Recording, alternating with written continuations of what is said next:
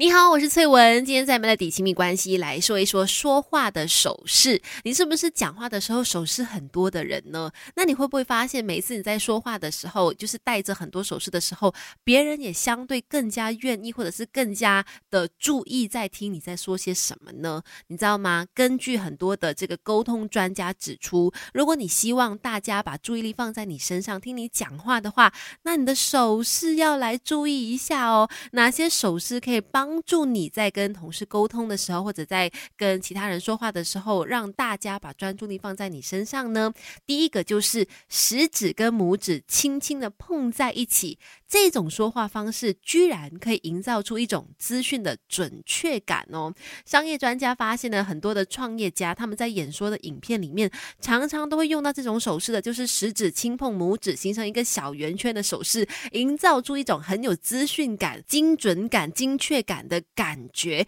尤其就是讲话讲到重点的时候，可以像这样子做出一个圆圈的手势，让人家去察觉出你现在正在说的话很关键，也就会不知不觉的聚精会神听你说话了。其实这样的说话方式，也就是食指碰着拇指形成一个小圈圈的手势，让我想起美国的一位前总统，哎，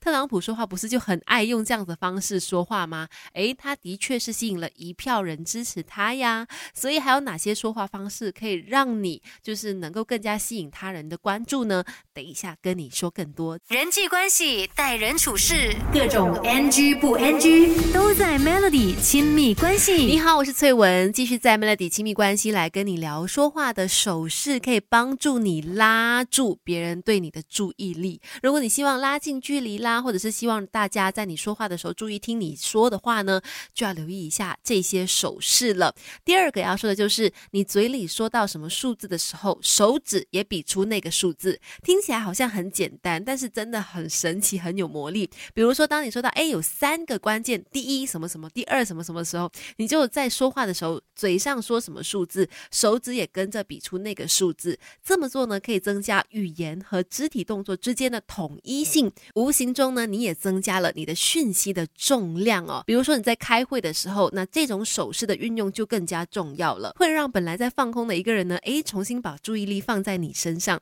然后当你流畅的比出手势的时候呢，不但可以强调说话的重点，也可以帮助大家集中精神。除了比数字之外呢，在你说话的时候，如果果说到是比较类的东西哦，什么跟什么来比较的时候，你举起两只手，哎，也可以让人家呢更加留意你想要说的内容。人际关系、待人处事，各种 NG 不 NG 都在 Melody 亲密关系。你好，我是翠文，我一直都觉得肢体语言。是很有趣的一件事，也很奇妙。它除了可以在我们毫无觉察、毫无意识的情况之下，把我们的内心想法给说出去之外，表达出去之外呢，如果你懂得善用肢体语言，比如说你说话的姿势，如果你知道怎么样去表现的话，你更加能够吸引住其他人的注意力，好好的听你说话。尤其当你的工作是需要常常在跟人家沟通啦、跟人家说话的时候，需要别人听你说的时候，这个说话的手势也许。就很关键了，毕竟人是视觉系的动物嘛，所以要让你的话语更加有趣，